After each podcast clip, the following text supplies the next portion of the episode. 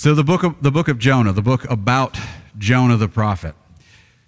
This is what I want you, the key idea I want you to have here at the beginning. Jonah is a prophet of God, he is a believer in God, okay? So, he has the grace of God upon him.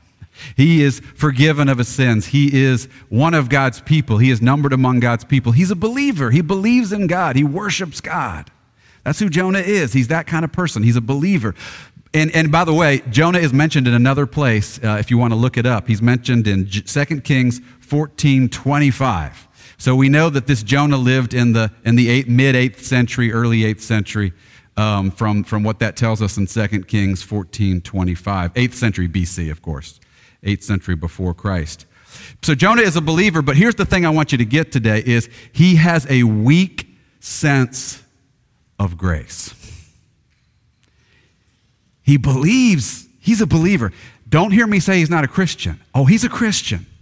He's a, you think that's a strange thing to talk about Old Testament saints, but they're Christians too. They don't, they, they don't know everything yet, but they were Christians. They're pe- the people of God. He's a, he's a believer. He's a, he's a man of God, but he has a, a weak, a weak sense of grace. And I would argue that many of us who are Christians have a weak sense of grace, just like Jonah. We, we, we are Christians. I'm not saying we're not believers. I'm not saying we don't have grace. Oh, we have grace. We have it. But we don't really understand what it is that we have. We don't appreciate the grace that we have. We don't really fully have a deep sense of that grace that is ours. We possess it. It's ours. It's a gift from God. We have this undeserved favor of God, this grace from God, but we don't fully understand what we have. We're like the, the little kid who picks up something, you know, extremely expensive and is walking around with it, you know, the little toddler walking around with something extremely expensive and valuable and then suddenly just chucks it. and the adults in the room all jump because they know that thing costs $500 or $900 or something, and they jump to grace. Ah, we didn't know he was going to do that. We're like we're walking around with grace like that. We have something precious, something mind boggling in our possession. It's ours. We're Christians. We have received grace, and we're walking around with it. No care, in, little care in the world about it. And I would say that to a certain extent, that's true of every Christian. None of us fully appreciate grace.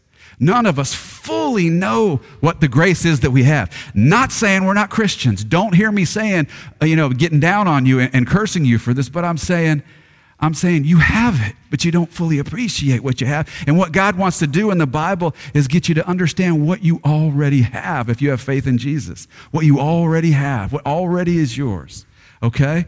So, and Jonah's just like this, though. He has this weak sense of grace, a weak sense of what he, of what he already has. I uh, want to say four things about Jonah in this first part, this mini sermon, the first mini sermon. Then I'll be back to say some things about God in the second sermon. Number one, Jonah wants something more than God. He wants something more than God. Look at verse 1, verse 3. But Jonah ran away from the Lord and he headed for Tarshish. And he went down to Joppa, where he found a ship bound for the port. And after paying the fare, he went aboard and he sailed for Tarshish to flee from the Lord. Now, why does, you, know, at this point, we're not told why, but by the end of the book, we know exactly why he did this. Do you know why he did it? Why did he do it? Because he didn't want Nineveh, the great enemy of Israel, the great enemy of Israel, to be victorious. He didn't want them to have a victory. He didn't want them to be saved from destruction, saved from defeat. He wanted victory for his nation, which was Israel. And if you look back, if you look at that verse that I mentioned earlier uh, in Second Kings, what you'll find is that this guy Jonah was a great prophet, and he was known in Israel. And he, Jerob- he was under the reign of Jeroboam the second, not the first, but the second Jeroboam. And he was this great preacher of positive things. He was a preacher of God's going to give us, we're going to have more military victories and more military victories. And we're going to take back things that were taken from us. And we're going to push in here and we're going to win and we're going to win and we're going to win. And guess what? It all happened. They won and they won and they won and they conquered and they got more and more and more. And so Jonah loved Israel, loved the victories of Israel. He proclaimed it for God and he was a great leader in Israel because of, uh, he was a prophet. He was a successful prophet. He, he, got, he was one of those weird prophets that gets to preach something positive. Something, and when he preached it, people heard it and they liked what he was preaching, and he was a popular prophet. And so, what, what, he, what he, why does, when, when Jonah gives, when God gives him this thing, He's, I don't want to go help the enemies of Israel. What I want more than God, what he wanted more than God, was he wanted Israel's victory. He wanted the defeat of their enemies and the, and the, and the, the success of his nation, and perhaps maybe the success of his own ministry as well, since he was number one prophet in Israel at this time. But he wanted the success of his nation and the defeat of the enemies, and that's what he really wanted. And so when God says, Go help the Ninevites, he's like, No, no, no, no, n- never, never will I help the Ninevites. And he does something, he, he runs from God. He runs away from the Lord. Because what does he? He wants something more than God. He wants the, he wants it. What I mean by that is, is he has the grace of God upon him, but that's not really what Jonah's interested in. He's saved. He has God's favor. But what he really wants, that's, that's not that interesting to him. What he really wants is this. He wants military victory. He wants the defeat of the enemies of Israel. Now, pause for a second. That shows a lack of understanding of grace. You don't understand this incredible thing that you're holding when you're holding grace if you want something else more. If your attention is always on something else, there's something else over there that really interests me. That's what I really, really am interested in. That's what I really want to spend my time on. That's what I really care about. And that's and if I don't have that, then I am miserable and unhappy and angry and frustrated if I don't have this. When the whole time you have the grace of God. Which, which this pales in comparison with this, but we're going around all frustrated. And Jonah was going around all frustrated and irritated because though he had the grace of God, he wasn't interested. He was interested in what? Something else the military victory of Israel and the defeat of the Ninevites. That's what he really cared about. What do we really care about? Our career, uh, something else in our, relationship, something else in our life. Sometimes we, we don't have, reason we don't, we, don't, we don't have a strong sense of grace, you can see by the fact that what you really care about, what you are really invested in, has nothing to do with, with the fact that you have the grace of God and you're rejoicing in that and enjoying. You are so bent out of shape because of this. When the whole time you have the grace of God, you have, you're saved. Jesus has saved you, but that means nothing to you. It shows, it shows a complete lack of the sense of grace. He has no sense of grace of what he actually has. Um, and notice one other thing about Jonah is he runs externally, he runs away, runs, runs, runs, runs. And as the story progresses, God catches him, God brings him back. He says, Go now, go to Nineveh. And he goes. Outwardly, outwardly, Jonah obeys. He's, he goes back. He goes to Nineveh externally. He does exactly what he's supposed to do. Internally, He's still running from God. He's running from God to the very end of the book. And it doesn't even change at the end of the book. He's running from God the entire time, the entire book. He is running from God internally now. Now he's externally doing the right thing, but he's internally running from God. He's running from God because what he cares about is something other than God. That's what he wants. The second thing about Jonah is Jonah doesn't really think that his sin is that bad. He doesn't really think of himself as some sinner, some terrible. He knows he's done something wrong, but he doesn't think of himself as, as, as if he's sinned really badly. Um, in the middle of that storm, you know, he's in this deep sleep. he's in this deep sleep, just chilled out and, and, and sleeping. Um, and not only does Jonah uh, not, not think of his sin as that bad, but he content. We, we know this because even though um, he gets saved from the, from the storm, he just continues to sin in the exact same way. He hasn't repented. He hasn't acknowledged his sin and seen his sin yet. He continues to sin in the very same way to the very end of the book. He just keeps sinning. Okay? So he's not, um, he, he, he doesn't think of his sin as that bad, or he's not, he doesn't even, if you notice this, he doesn't even admit the storm is his fault until it's clear. You know, you know, a lot of people, we don't admit anything until we're busted, you know, and then we're like, yeah, I did it. Yeah, no kidding, you did it. We all know you did it. we, we, we, busted you. Uh, it's the same with Jonah. The lot falls on Jonah, and he's like, Yeah, it's my fault. It's my fault. Well, yeah, no kidding. We all know it's your fault. Um, so he doesn't admit anything until the lot falls on him, and then it's his time. He's not um, someone who is, has a deep sense. If you don't have a deep sense of your own sin, then you don't have any sense of grace. If you don't have a deep sense of your own sin and what God has done for you despite your own sin, then you don't have a real deep sense of grace. Um, he doesn't, uh, he, he's very slow. And even chapter 2, what's interesting is if you ever notice that chapter 2 is this great, this great hint, this great song that Jonah sings, but Jonah is still mired in his sin when he sings this song. He hasn't changed that much. And so we get chapter 2, which is this, which is this uh, where he's praising God for rescuing him.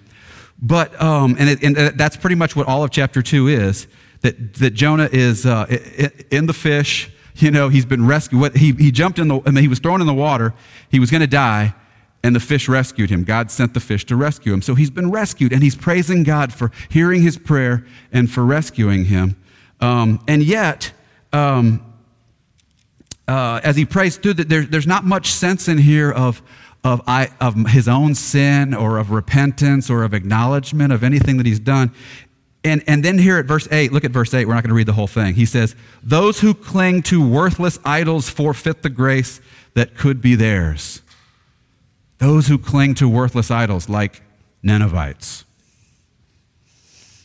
I've got grace.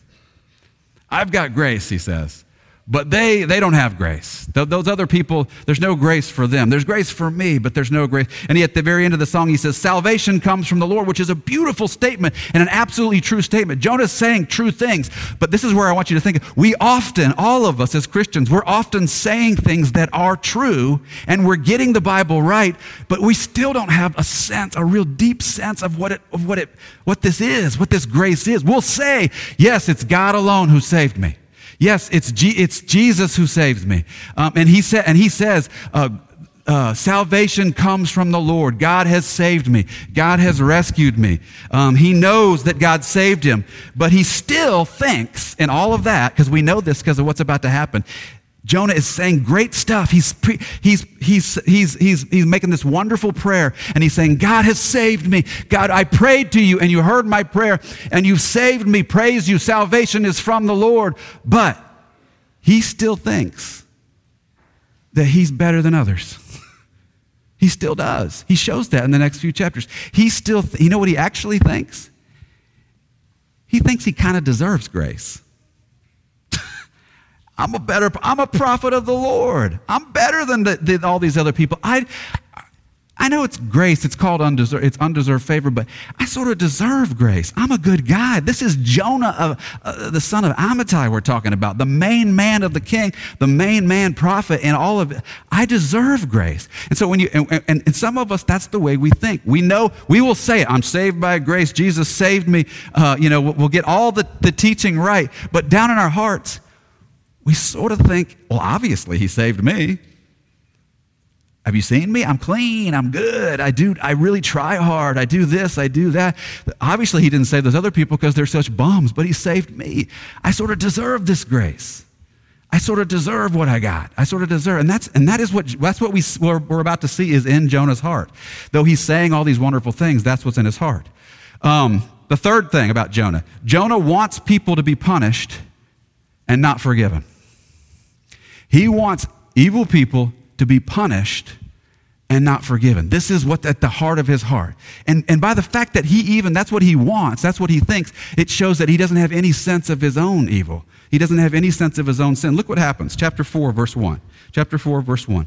But Jonah, okay, Jonah's preached this, Jonah's gone, Jonah's gone in and done this revival, and the people have actually listened to him and repented. And the next chapter should be that Jonah now says, Bammo, what a successful preacher I am. My ministry, did you see what just happened when I preached? Amazing. All these converts, look, all this stuff has happened, all this repentance. Instead, he says, Jonah was greatly displeased and he became angry.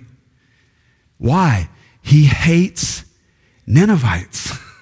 He hate these are the enemies of Israel, the desperate enemies of Israel. He wants their destruction, their defeat, and the victory of Israel. This is what he's all about. This is what he wants in life.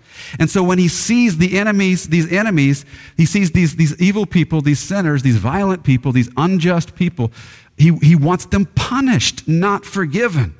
Jonah is angry with sinners. Now, a lot of us are walking around angry at sinners.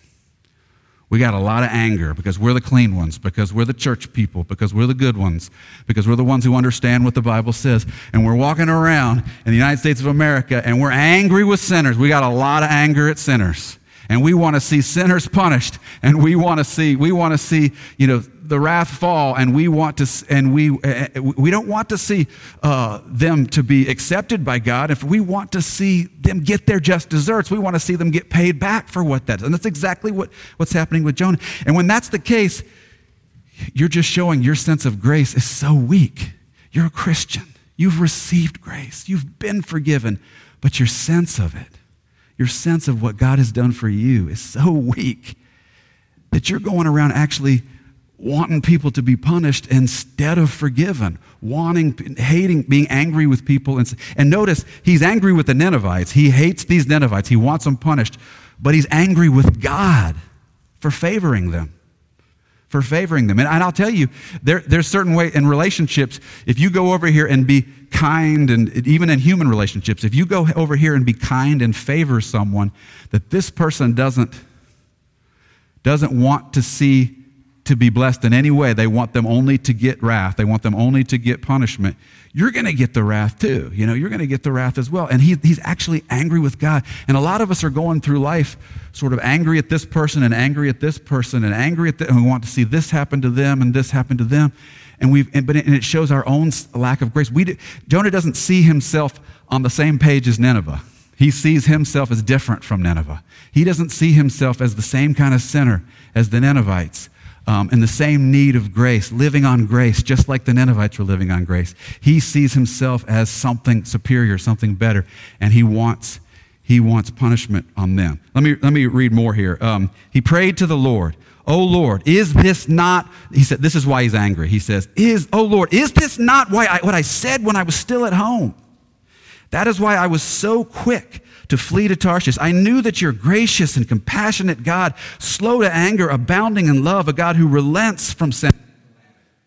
Now, O Lord, take away my life, for it's better for me to die than to live. He's so mad about this, he wants to die. He, he goes, I didn't want that. I knew you would do this, God. I knew you would forgive.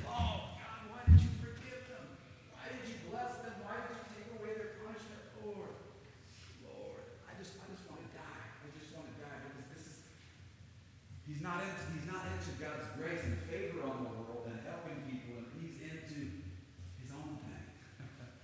God's favor on him and Israel's victory, but not others. Not others. He doesn't want others who, who he considers evil to be, to be blessed. The last one, and then we'll close this, this section here, is Jonah wants God to give him grace, but not others.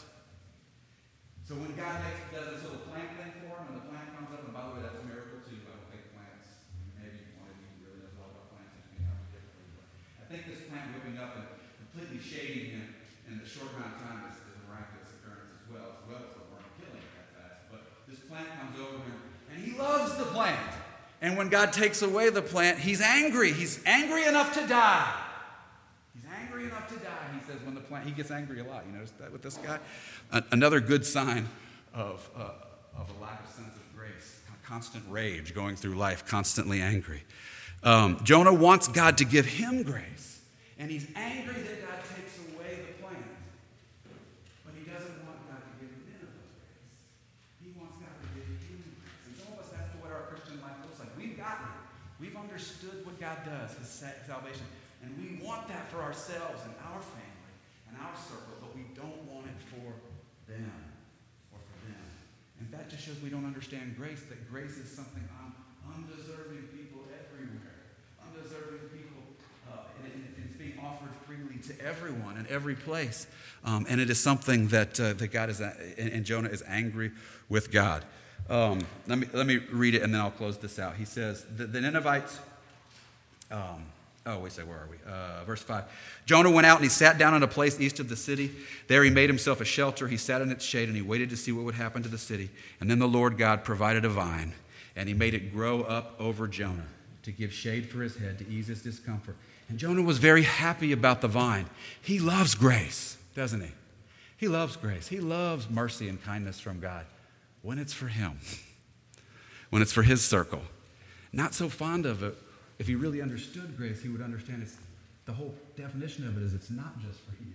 It's for sinners and for evil people everywhere, John. It's for everyone. Um, and it, but he loves it when it's here. He says, "But at dawn the next day, God provided a worm, which chewed the vine so that it withered. And when the sun rose, God provided a scorching east wind, and the sun blazed on Jonah's head so that he grew faint. This, this temperature, this, this sun is killing him, and this wind. He wanted to die, and he said, It would be better for me to die than to live. But God said to Jonah, Do you have a right to be angry about the vine? I do, he said. I'm angry enough to die. But the Lord said, You have been concerned about this vine. Uh, though you did not tend it or make it grow, it sprang up overnight and it died overnight. But Nineveh has more than 120,000 people who cannot tell their right hand from their left. They don't know right from wrong. They don't know God's truth. And many cattle as well. Should I not be concerned about this great city? You see, Jonah wants God to give him grace but not others. And God says to him, You're concerned about the vine because why? Because that's your grace, that's your kindness.